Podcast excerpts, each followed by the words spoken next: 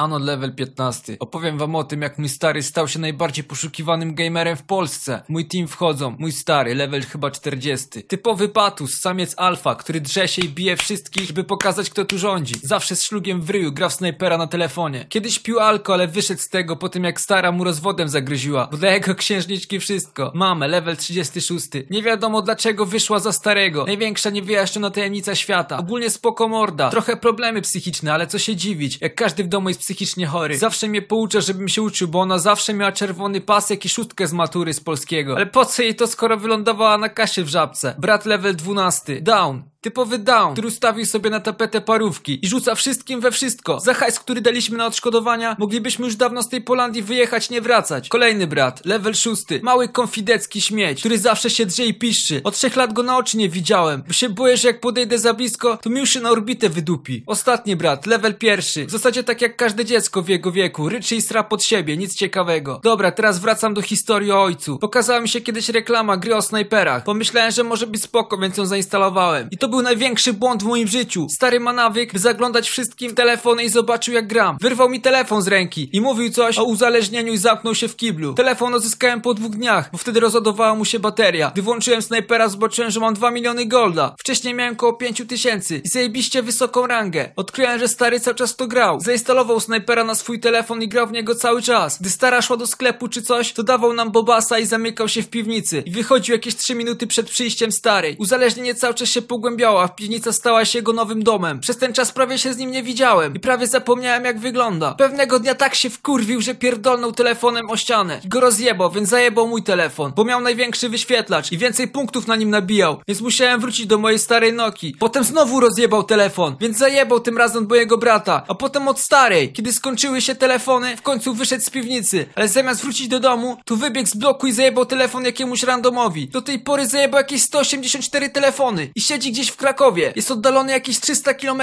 od mojej wsi. Ściga go policja za wielokrotne kradzieże. Pobicia, jeden napad z bronią w ręku. Oczywiście na sklep elektroniczny. Jeśli widzieliście jakiegoś bladoskórego patusa z nosem w telefonie w okolicach Krakowa, dajcie znać policja. Jeżeli nie będzie miał telefonu, to uciekajcie najdalej jak się tylko da. Najprawdopodobniej rozjebał telefon i szuka swojej następnej ofiary.